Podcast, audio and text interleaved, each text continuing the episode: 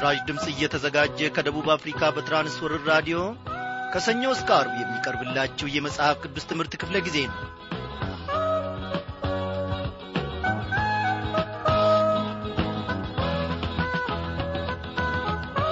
ጤና ይስጥልኝ ክብሯን አድማጮች እንደምናመሻችሁ። እግዚአብሔር አምላካችን የተመሰገነ ይሁን። ትላንትና ደህና አደሩ ብለን ስንሰናበት ጌታ ደግሞ የዛሬዋንም ዕለት እንደሚታደገን ተስፋ በማድረግ ነበርና ታማኝነቱን የማያጓድል ልዑል እግዚአብሔር እነሆ ታማኝ ሆኖ ቃሉን ጠብቆ እኔንም ከወንድሜ ያለማየው ጋር እናንተንም በያላችሁበት በሰላሙ ጠብቆ በዚህ በአየር ሞገድ አማካኝነት እንድንገናኝ ፈቃዱ ሆኗል። እግዚአብሔር አምላካችን ምን ይሳነዋል? አው ክብር ምስጋና ለስሙ በመስጠት እስከ መጨረሻው ድረስ አብረን እንዘልቃለን። ቀጣዩንም የኦሪት ዘፍጥረት መጽሐፍ ጥናታችንን አንድ ላይ እንመለከታለን። ክብር ምስጋና ውዳሴም ለስሙ ይሁን። ይብዛለት ምስጋና። ይብዛል ክብር ምስጋና ይብዛል ክብር ምስጋና። አሁንም አሁንም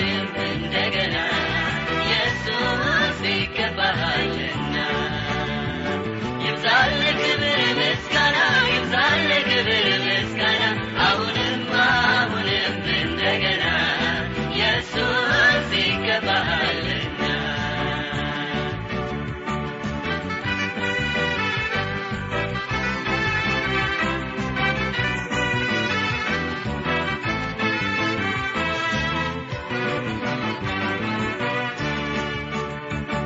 አንተ ለእኔ የዋልከውን ያን ውለታህን ሳስበው በፍጹም አላገኘውም ምላሽ ነው ብዬ የምለው። ግን ምንም ባይቀራረብ ምላሽ ከውለታ ጋር አንተ ብቻህን ኢየሱስ አሜን ለዘላለም ክበር። ይብዛል ክብር ምስጋና ይብዛል ክብር ምስጋና። አሁንም አሁንም እንደገና ኢየሱስ ይገባሃልና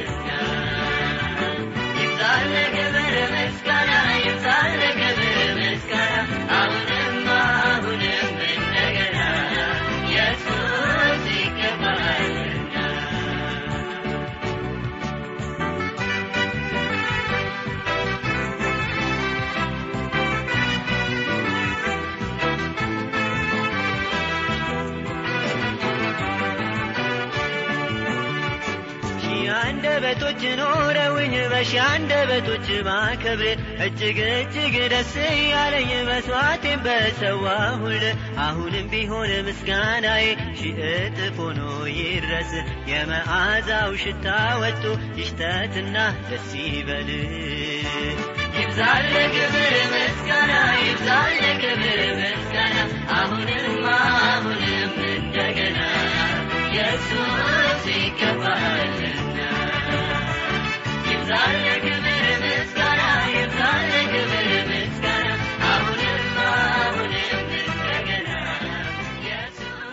ይገባሃልና እያልን ከዘማሪዎቹ ጋር ለእግዚአብሔርን ክብር ብንሰጥ እጅግ ደስ ይላል። ለእግዚአብሔር ክብር ምስጋና ይገባዋል።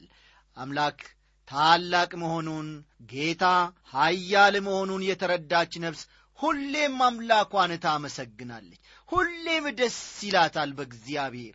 ስትከፋም ስታዝንም በፈተናም በደስታም እግዚአብሔርን ማመስገን መለማመድን የመሰለ ታላቅ ነገር የለም ወገኖቼ።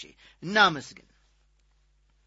እግዚአብሔር አምላካችን ሆይ እነሆ ከዮሴፍ ሕይወት ድንቅን ነገር እንድንማር ትዕግሥትን ትሕትናንም መልበሱን እግዚአብሔር ሆይ እነሆ ለእኛም ደግሞ ትርፎኖ ለትምህርታችን መጻፉን ስንመለከት ዛሬ የት አለው ብለን ራሳችንን እንድንመረምር እንድንጠይቅ ያደርገናል።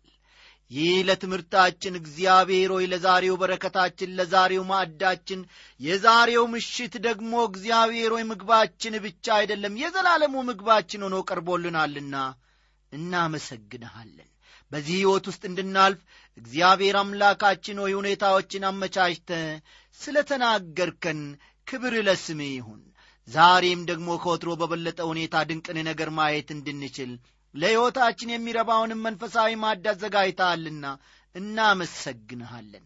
ተናገረን፣ ገስጸን፣ አስተምረን እግዚአብሔር ሆይ እኛም እንሰማሃለንና በጌታችን በመድኃኒታችን በኢየሱስ ክርስቶስ ስም አሜን።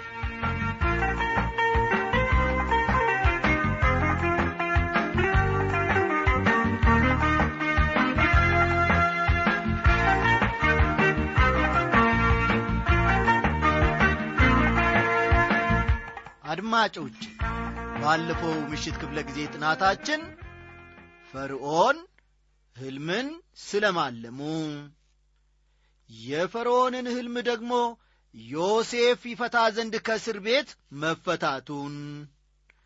እነሆም በመጨረሻ ላይ ዮሴፍ በግብፅ ምድር ላይ ስለ መሾሙ የሚያወሳውን ክፍል ስንመለከት ነበረ። ዛሬ ደግሞ የዚያን ቀጣይ ክፍል ይዘንላችሁ ቀርበናልና ዘፍጥረት ምዕራፍ አርባ አንድ ቁጥር አርባ አምስትና አርባ ስድስትን ተመልከቱ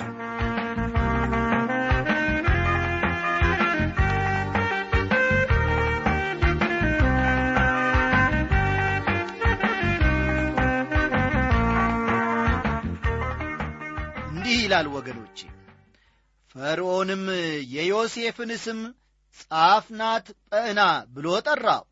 የሄልዮቱ ከተማ ካህን የጶጢፌራ ልጅ የምትሆን አስናትን አጋባው። ዮሴፍም በግብፅ ምድር ሁሉ ወጣ። ዮሴፍም በግብፅ ንጉሥ በፈርዖን ፊት በቆመ ጊዜ ዕድሜው ሰላሳ ዓመት ነበረ። ዮሴፍም ከፈርዖን ፊት ወጣ የግብፅ ምድርንም ሁሉ ዞረ ይላል። ተመልከቱ ወገኖቼ እግዚአብሔር አንድን ተራ የተናቀ ሰው በእስር ቤት በጨለማ ውስጥ ተጥሎ ዘመድ አዝማድ ጠያቂ ያሌለውንና ያልነበረውን ሰው እንዴት እንዳገነነውና በግብፅ ምድር ሁሉ ላይ ከፍ ከፍ ብሎ ስሙ እንዲነገር እንዲታወቅ እንዴት እንዳደረገ ተመልከቱ። ይህ የእግዚአብሔር ሥራ ነው። ፈርዖን ዮሴፍን ባወቀው ጊዜ ጻፍናት ጰዕና የሚልን ስም ሰጠው። ትርጉሙም ሚስጥር ገላጭ የሚል ነበረ በዚህ ክፍል የዮሴፍ ዕድሜ ተነግሮናል።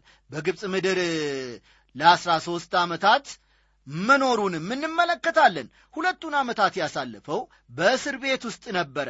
ስለዚህ በጶጢፋራ ቤት ለአስር ዓመት ገደማ አገልግሏል። ይህም የዮሴፍን ሕይወት በግብፅ ምን ዐይነት እንደነበረ ያሳየናል ያስታውቀናል ከአስሩ ሦስት ዓመታት በኋላ ዮሴፍ ራሱን ከጠቅላይ ሚኒስቴር በማይተናነስ ሥልጣን ላይ ያገኘው እግዚአብሔርም ከፍ ከፍ አደረገው። ፈርዖን ዮሴፍን እንዲህ ሊቀበለው የቻለው ከምን የተነሳ ነው ብለን ስንጠይቅ የመጀመሪያው መልሳችን የሚሆነው እግዚአብሔር ከእርሱ ጋር ነበረ የሚል ሲሆን ሌላኛው ግን የእግዚአብሔር እጅ በቸርነቱ ዮሴፍን በድንቅ ይመራው እንደነበረ እንመለከታለን። ዮሴፍም ወንድሞቹ ለክፋት ያደረጉበትን እግዚአብሔር ለበጎ እንደለወጠው ተረድቶ ነበረ። በእርግጥ ታማኝነት የዮሴፍ ዋና መታወቂያው ነበረ። ልብ በሉ ታማኝነት ወይንም ደግሞ ትሕትና የዮሴፍ ዋና መታወቂያው ነበረ። ፈርዖን ዮሴፍን የተቀበለበት ሌላኛው ምክንያት በወቅቱ የነበረው ፈርዖን ግብፃዊ ሳይሆን በአረብ በረሃ ከሚኖሩ በድዊን ከተባሉ የበረሃ ዘላኖች መካከል የመጣ ሂክሶስ የተሰኘ ንጉሥ እንደነበረ የመጽሐፍ ቅዱስ አዋቂዎች ይናገራሉ። በድዊኖች በረሃ ውስጥ የሚኖሩ ዘላኖች ናቸው ወደ ግብፅም ገብተው ሥልጣን ከግብፃውያን እንደወሰዱ ይነገርላቸዋል። ይሄኛው አባባል እውነት ከሆነ ፈርዖን በወቅቱ ከነበሩ ግብፃውያን ይልቅ በዮሴፍ ላይ እምነቱን መጣል እንደቻለ እንረዳለን። ሂክሲሶች ግብፅ ምድር ታማኝ አገልጋይ ማግኘት እንደማይችሉ ያውቃሉ። ታማኝነት ለዮሴፍ ከባሪ አልፎ የማንነቱ ልዩ መታወቂያ ሆኖታል። ዮሴፍ ለአምላኩ ለሥራውና ለሕሊናው ታማኝ ነበረ ታማኝነቱም ክብርን አጎናጸፈችው። እግዚአብሔር እየተመሰገነ ይሁን። በመጨረሻ ግን ኢክሲሶች ከግብፅ ተሸንፈው ተወግደው ነበረ። ለዚህም ነው በኦሪት ዘጸአት ምዕራፍ አንድ ቁጥር ስምንት በዘጸአት ምዕራፍ አንድ ቁጥር ስምንት ዮሴፍን የማያውቅ አዲስ ንጉሥ በግብፅ ላይ እንደ ተነሣ የሚናገረው ዕብራውያንን ይጨቁን የነበረ የፈርዖን ንጉሥ ከዕብራውያን ጋር ምንም ወዳጅነት አልነበረውም። ዮሴፍ በግብፃውያን ላይ በተሾመ ጊዜ የንጉሥ ፈርዖን ሙሉ ሥልጣን ተሰጥቶት ነበር። በተጨማሪም ፈርዖን ዮሴፍን በሾመው ጊዜ ከአሕዛብ ካህናት መካከል የአንዱን ካህን ልጅ ለጋብቻ ሰጠው። ይህም ዮሴፍን ከክርስቶስ ሕይወት ጋር ያመሳስለዋል ሙሽራይቱ ቤተ ክርስቲያን ለክርስቶስ የታጨች ስትሆን የተጠራችውም ከአሕዛብ አምልኮ ውስጥ ነበረ። ዮሴፍ በሰላሳ ዓመቱ ወደ ፈርዖን ቤት እንደ ተጠራ ሁሉ ክርስቶስም አገልግሎቱን በሰላሳ ዓመት ነበር የጀመረው። ዮሴፍ ሥራውን በጀመረበት በመጀመሪያዎቹ ሰባት ዓመታት የምድሪቱን ፍሬ ወይም ምርት ሁሉ ወደ ጎተራ ይከት ነበረ። ጌታ ኢየሱስም በአገልግሎቱ ዘመናት ነፍሳትን ወደ አባቱ መንግሥት ከሞት መንገድ ወደ ሕይወት መንገድ ይጠራ ወይም ይመልስ ነበረ ከቁጥር 47 እስከ 48 ያለውን ተመልከቱ። ዮሴፍም በድርቅ ጊዜ እህሉን ለማከፋፈል እንዲቀለው በየከተማው ጎተራ ያሰራ ነበር። ይህም አርቆ ሐሳቢነቱን ያሳየናል። ቁጥር 49 እስቲ እናንብበው። ኦሪት ዘፍጥረት ምዕራፍ 41 ቁጥር 49ን ተመልከቱ ዮሴፍም እንደ ባሕር አሸዋ እጅግ ብዙ የሆነ ስንዴን አከማቸ። መስፈርን እስኪተው ድረስ ሊሰፍር አልተቻለምና ይላል። ተመልከቱ ወገኖቼ በወቅቱ ግብፅ ለመላው ዓለም የዳቦ ቅርጫት ሆና ነበረ። በተለይም በዮሴፍ አመራር ስር በነበረችበት ጊዜ ዓለምን በሰፊው ለመመገብ ችላ ነበረ። ሁለቱ የዮሴፍ ልጆች ስለ ምናሴና ስለ ኤፍሬም ቀጠላ አድርገን ከቁጥር 50 እስከ 52 ባለው ክፍል እንመለከታለን። እነኚህ ሁለቱ ወንድ ልጆች ከድርቁ ዘመን በፊት የተወለዱ ነበሩ። የመጀመሪያውን ልጅ ምናሴ ብሎ ጠራው። ምክንያቱም ዮሴፍ የተበደለውን በደል የነበረውን ቂም ሁሉ እንዲረሳ አድርጎታልና። እዚህ ላይ አስተውሉ። በዚህ ምዕራፍ የመጀመሪያው ክፍል ዮሴፍ ከወይኒ ሲፈታ እንደ ተላጨና ልብሱንም እንደ ቀየረ ከዚህ ቀደም ብለን ባለፈው ትምህርታችን ውስጥ ተመልክተናል። መላጨቱ መልእክት ነበረው። ተመልከቱ ዮሴፍ ከእስር ቤት ወይም ደግሞ ከወይኒ ሲፈታ ተላጭቶ ነበረ። መላጨቱ መልእክት ነበረው። ዕብራውያን በልማዳቸው ጺማቸውን ያሳድጋሉ። ዮሴፍ ግን በመላጨቱና ልብሱን በመቀየሩ አዲስ ሕይወት እንደጀመረ እንረዳለን ወይም ደግሞ እናስተውላለን። የቀደመውን ሕይወት አስወግዶ ወደ አዲሱ ተሸጋግሯልና ከዚያን ጊዜ አንስቶ እንደ ግብፃውያን ይለብሳል እንደ ግብፃውያን ይናገራል እንደ ግብፃውያንም ይኖራል። የቀደመው ሁሉ ተረስቷልና ልጁንም ማን ብሎ ጠራው? ምናሴ ብሎ ጠራው። ሁለተኛው ልጅ ኤፍሬም ይባል ነበረ። ትርጉሙም ፍሬያማ ማለት ነው።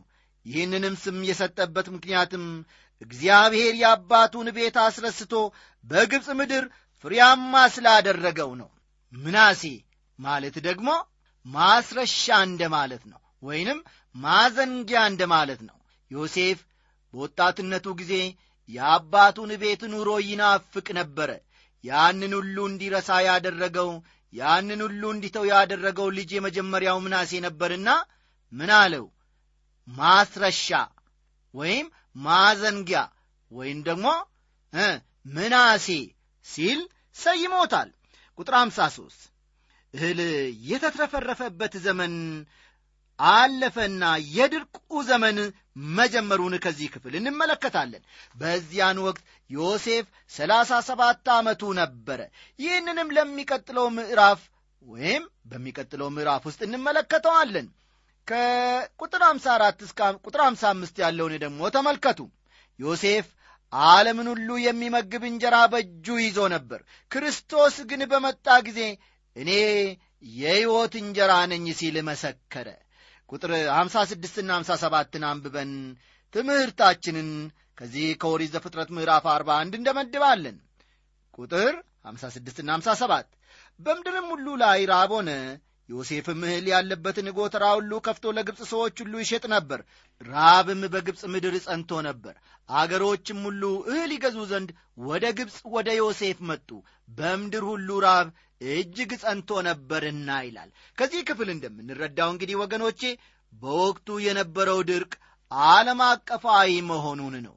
እግዚአብሔር ዮሴፍን እንዳከበረው እንዳገነነው እኔና እናንተም በፊቱ በትሕትናና እነሆ በትሑት ልብ ብንመላለስ፣ አዎ እግዚአብሔር ያከብረናል፣ ያገንናል። ስሙ ለዘላለም እየተመሰገነ ይሁን።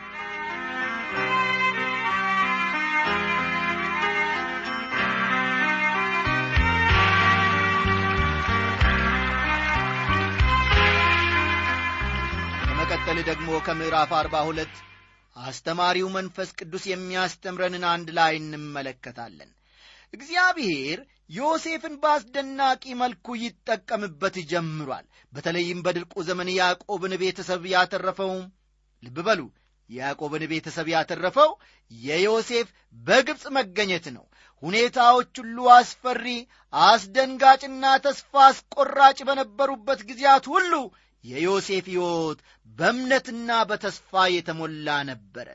አዎ ዮሴፍ ወደ ግብፅ የወረደበትን ምክንያት ስናስተውል የያዕቆብንም ቤተሰብ መርሳት የለብንም። ዝናብን በመጠበቅ ደመናን አይከታተልም ነበር ዮሴፍ። የዮሴፍ ሕይወት ከእግዚአብሔር ጸጋ የተነሳ ብዙ ልዩ ነገሮች ይታዩበታል። አስደናቂ ነገሮችም በሕይወቱ እየተከሰቱ ግብፃውያንንም እያስደነቀ እነሆ እጃቸውን በአፋቸው ላይ እስኪጭኑ ድረስ እግዚአብሔር በዮሴፍ ሕይወት ድንቅን ያደርግ ነበረ። ዮሴፍ አሁን ልዩ ሥልጣን ጨብጧል። ድርቅ ዓለምን ሁሉ በመታ ጊዜ ሰዎች ሁሉ እህል ፍለጋ ወደ ግብፅ ይሄዱ ነበረ። አድማጮቼ ከዚህ በኋላ ምን ሊከሰት እንደሚችል ትገምታላችሁ ብዬ አስባለሁ። ያዕቆብም አስሩን ወንዶች ልጆቹን ለእህል ሸመታ ወደ ግብፅ ላካቸው፣ ራቡ ጸንቶ ነበርና። በቤት ከእርሱ ጋር የቀረው ቢንያም ብቻ ነበረ። ግን ለምን ቢንያምን ወደ ግብፅ አላከውም ብላችሁ ብትጠይቁ ጥያቄያችሁ አግባብነት ያለው ነው። ምክንያቱም ያዕቆብ ቢንያምን ሊያጣ ስለማይፈልግ ብቻ በቤት አስቀርቶታል። ዮሴፍ ወንድሞቹ በመጡ ጊዜ አወቃቸው፣ እነርሱ ግን አላወቁትም። ለምን?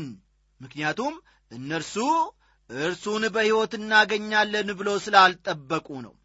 እሱ ግን ይመጣሉ ብሎ ሳይጠብቅ አልቀረም። ዮሴፍ ከተሸጠበት ጊዜ አንስቶ ብዙ ለውጦች ከዓመታት ርዝመት የተነሳ በሰውነቱ ላይ ይታያሉ። ወንድሞቹ ሲሸጡት ዮሴፍ ገና የአሥራ ሰባት ዓመት ጎረምሳ ነበረ። ወንድሞቹ በቀላሉ ለሀያ አንድ ዓመታት አላዩትም ነበረ። ዕድሜው ገፍቷል። አለባበሱም ከግብፃውያን ጋር ይመሳሰል ነበረ። ያዕቆብ አስሩ ልጆቹ እህል እንዲገዙ ወደ ግብፅ ላካቸው። ይህንን ደግሞ ከኦሪት ዘፍጥረት ምዕራፍ 42 ከቁጥር አንድ እንመለከታለን። በወቅቱ በነበረው ችግር ግራ ተጋብተው ዐይን ለዐይን ይተያዩ ነበረ። ቁጥር ሁለትን እስቲ እናንብበው። እንዲህም አለ፣ እነሆ ስንዴ በግብፅ እንዲገኝ ሰምቻለሁ። ወደዚያ ውረዱ፣ እንድንድንና እንዳንሞትም ከዚያ ሸምቱልን ይላቸዋል አባትየው ለልጆቹ። ይህ ክፍል እምነትን ያሳየናል። የእምነት መሠረታዊ ይዘት በግልጽ ስላልገባቸው እንዴት እንደሚያምኑ አያውቁም ነበር። ብዙ ሰዎች እንዴት እንደሚያምኑ አያውቁም። ለዚህ ክፍል ግን ያዕቆብ የሰማውን አመነ። ያመነውንም ነገር በተግባር ለመግለጽ ተነሳ። የደህንነት እምነት ማለት ይህ ነው ወገኖቼ። እምነት በሰሙት ነገር ላይ እርምጃ መውሰን ነው። መጽሐፍ ቅዱስም እመን ብቻ ትድናለ ይላል። አንድ ነገር እንሰማለን፣ እርሱንም እናምናለን። ያዕቆብም የቤተሰቡ ሕይወት የተረፈበትን እህል ያገኘው በዚህ መልኩ ነበረ። እኛም በክርስቶስ በማመን ብቻ የዘላለምን ሕይወት እናገኛለን። ከቁጥር ሦስት እስከ አራት ያለውን ደግሞ ተመልከቱ። ያዕቆብ በእምነት አስሩን የልያ ልጆች ወደ ግብፅ ሲልካቸው እንመለከታለን። አስሩን የያዕቆብ ልጆች ክፉ ነገር ያጋጥማቸዋል እንበል። በእርግጥ ትልልቆች ናቸው እውነቱን ለማወቅ የፈለግን እንደሆነ ግን ቢንያምን ከማጣት የባሰ ያዕቆብን የሚጎዳ ነገር የለም። ቢንያምና ዮሴፍ የራሔል ልጆች ነበሩ። ያዕቆብ ራሔልን በጣም ይወዳት እንደነበረ ባለፈው ትምህርታችን በስፋት ተመልክተናል። ከቁጥር ስድስት ዮሴፍና ወንድሞቹን እንመለከታለን። ዮሴፍ የወንድሞቹን መምጣት ይጠባበቅ ስለነበረ ከተለያዩ አቅጣጫዎች የሚመጡትን ሰዎች በትኩረት ያይ ነበር። በዚህም መሃል አስሩን ወንድሞቹን ያገኛል። እነሱም ባዩት ጊዜ በፊቱ ወድቀው ሰገዱ። ዮሴፍ ቀደም ብሎ ያየው ሕልም በእውነት በተግባር ሲፈጸም ተመለከተ። ከቁጥር ሰባት እስከ ስምንት ያለውንም እንዲሁ ተመልከቱ። በዚህ ክፍል ዮሴፍ ወንድሞቹን በቁጣ ሲያነጋግራቸው እንደ ፈተናቸውም ጥያቄዎችንም እንዳቀረበላቸው እንመለከታለን። ከቁጥር ዘጠኝ እስከ አሥራ ሦስት በዚህ ክፍል ደግሞ ዮሴፍ ማንነቱን ሳይገልጥ በተለያየ አቅጣጫ የቤተሰቡን ደህንነት ለማረጋገጥ ሲሞክር ይታያል። ሰላዮች ናችሁ አላቸው። ስለ ቤተሰቡ መሠረታዊ አመጣጥ በጠየቀ ጊዜ አስራ ሁለት መሆናቸውን ገልጠው አንደኛው ቤት መኖሩን ካሳወቁ በኋላ ሌላኛው ግን እንደሌለ ተናገሩ። እርሱ ግን ከፊታቸው ቆሞ ነበረ። የታሪኩን ሙሉ ሂደት ከክፍሉ ማንበብ ትችላላችሁ ወገኖቼ በኋላ። ከቁጥር 14 እስከ 16 ያለውን ተመልከቱ። ዮሴፍ ታናሹን ወንድሙን ለማግኘት ጥረት ሲያደርግ ይታያል። በዚህ ክፍል ውስጥ እነዚህ አስሩ ሰዎች ከዮሴፍ ጋር በአባት ብቻ የሚገናኙ ሲሆን ዮሴፍ ግን ከቢንያም ጋር በአባትና በእናት ይገናኙ ነበረ ልብ በሉ ዮሴፍና ቢንያም የአንድ እናት የአንድ አባት ልጆች ነበሩ። ቁጥር 17 በዚህ ክፍል ዮሴፍ አስሩን ሰዎች ሰብስቦ ሲያስር ወንድሞቹ በሙሉ ግራ ተጋብተው እንደ ነበረ እንመለከታለን። ቁጥር 18 በዚህ ክፍል ደግሞ ዮሴፍ እግዚአብሔርን እንደሚፈራ አሳውቆ በወንድሞቹ ላይ ሊደርስ የሚችለውን አደጋ እንዳቀለለላቸው ተናገራቸው። በዚህ ክፍል ዮሴፍ የሚያደርገውን ሁሉ በእግዚአብሔር ስም እንደሚያደርግና ባገኘ አጋጣሚ ሁሉም እንደሚመሰክር እንረዳለን። በሚያደርጋቸው ድርጊቶች መከናወንና መሳካት ሲሆንለት እግዚአብሔርን ከማክበር ፈጽሞ አይቦዝንም ነበረ። ከቁጥር 19 እስከ 20 ያለውንም ተመልከቱ በዚህ ክፍል ውስጥ የዮሴፍ ወንድሞች በዕድሜ ጠና ያሉ ሰዎች ስለነበሩ ሊደርስባቸው የሚችለውን ነገር አርቀው ይገምቱ እንደነበረ እንመለከታለን። ቢሆንም ግን እግዚአብሔርን የሚፈራ ሰው ስላገኛቸው ተጽናንቷል። ከሁሉ ይልቅ ደግሞ ዮሴፍ ታናሽ ወንድሙን የማግኘት ጉጉት እንደነበረው መገመት አያዳግትም። ቁጥር 21ን ተመልከቱ። በዚህ ክፍል ውስጥ እነዚህ ሰዎች በዕብራይስጥ ቋንቋ ሲነጋገሩ ዮሴፍ ይሰማ እንደነበረ እንመለከታለን። ሲናገር ግን አስተርጓሚ እየተጠቀመ ነው ዮሴፍ ይናገር የነበረው። መናገር ቋንቋውን ቢችልም ተመልከቱ ዮሴፍ የዕብራይስጥ ቋንቋን መናገር ቢችልም ሰዎቹን ለማናዘዝ ሲል ይህን የዕብራይስጥ ቋንቋ እንደማይሰማ ሰው ሆኖ ሰዎች እንዲተረጉሙለት ያደርግ ነበረ ቁጥር 22ን ተመልከቱ። እነዚህ ሰዎች በዮሴፍ ላይ ላደረሱት አደጋ የእግዚአብሔርን ቅጣት እየተቀበሉ እንዳለ ይሰማቸው ወይም ሳይሰማቸው እንዳልቀረ ከክፍሉ እንረዳለን።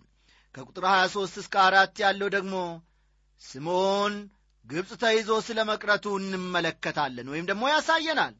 በቁጥር 23 እና በቁጥር 24 ስምዖን በግብፅ አገር ተይዞ ስለ መቅረቱ እንመለከታለን። አስሩ የዮሴፍ ወንድሞች ልባቸው በንስሐ ተሞልቶ ነበረ።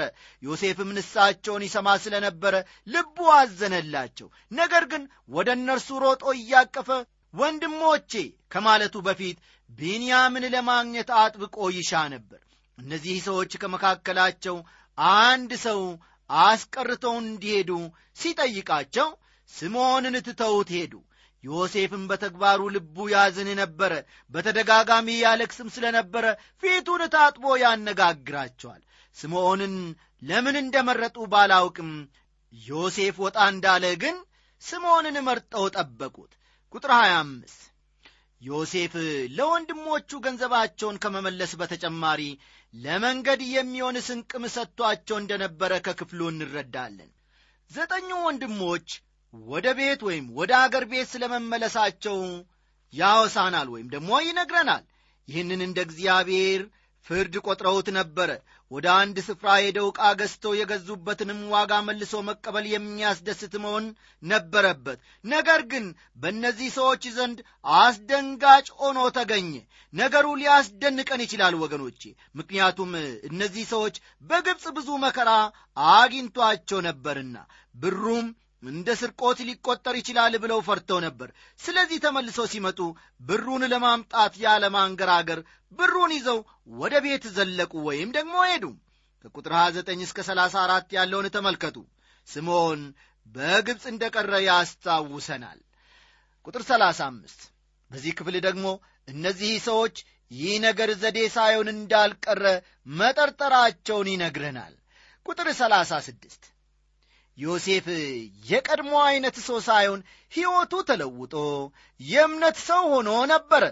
ይህ ክፍል ይህንን በትክክል ያሳይናል በሕይወቱም ዕለት ዕለት ያድግ ነበረ። ነገር ግን በሚሰማው ነገር ልቡ ስለ ራደ ተስፋ በመቁረጥ ተሞልቷል። ያዕቆብ ሕይወት እጅግ በሚወደው ልጁ በቢንያም ማንነት ተጠቅልሎ ነበረ ከዮሴፍ ቀጥሎ ቢንያምን እጅግ ያፈቅረው የነበረው ሁለቱ ከራኤል ስለተወለዱ ነበረ አሁን ግን ዮሴፍ ቢንያምንም አጣለው የሚል ፍርሃት ልቡን ስለያዘው ወደ ሞት እንኳን ሊሄድ እንደሚችል ያስብ ነበረ ያዕቆብ ሕይወት ከቢንያም ጋር የጠበቀ ትስስር ነበረውና ቢንያም የያዕቆብ ቀኝ እጅና የመራመጃ በትሩ ነበረ። ያዕቆብ ስለዚህ ቢንያምን ለመላክ ፈቃደኛ አልነበረም። ወደ ግብፅ አገር ነገር ግን ወንድሙ ስምዖን በግብፅ እስር ቤት መሆኑ አሳስቦት ነበረ። እንግዲህ ምን እንላለን ወገኖቼ? እግዚአብሔር አምላካችን ብዙ ቁም ነገሮችን ከዚህ ከኦሪት ዘፍጥረት ምዕራፍ አርባ ሁለት እንድንገበይ እንድንማርም ረድቶናል። እግዚአብሔር ታላቅ ነው። በዚህች ምድር እያለን ብዙ ነገሮች በሕይወታችን ያልፋሉ። የዮሴፍን ሕይወት ተመልከቱ ኦ ጌታ ኢየሱስ ክርስቶስ ሥራው እንዴት ድንቅ ነው! የዛሬው ትምህርታችን እዚህ ላይ ያበቃል። የምዕራፍ አርባ ሦስትን ትምህርት ይዘንላችሁ እስክንቀርብ ድረስ በጸሎታችሁ እያሰባችሁ እነሆ ይህንንም አገልግሎት ደግሞ በጒልበታችሁ በእግዚአብሔር ፊት በመንበርከክ እንድታስቡ እያሳሰብናችሁ ስንለያችሁ በዚህ ዝማሬ ነው። ጻፉልን ጸልዩልን። ሰላም ለአጭር ጊዜ ነው የምንቆይ መጻተኞች እንግዶች ነ ከዚች ዓለም ምንም የለን በእንግድነት ነዋሪዎች ነ በዚች ዓለም ባይዶንን በእንግድነት እኖራለን። በሰማይ ነው አገራችን ደርሷል መምጫው የቤዛችን በምድር ላይ ተንቀናል ያለም ጉድፍ ሆነናል። ለሰዎችም ማላገጫ ሞኞችንም መስለናል። በሰማይ ቤት ሰርቶልናል ጌታ ኢየሱስ ግን ጠርቶናል ካመንበት ጊዜ ይልቅ መዳናችን እጅግ ቀርቧል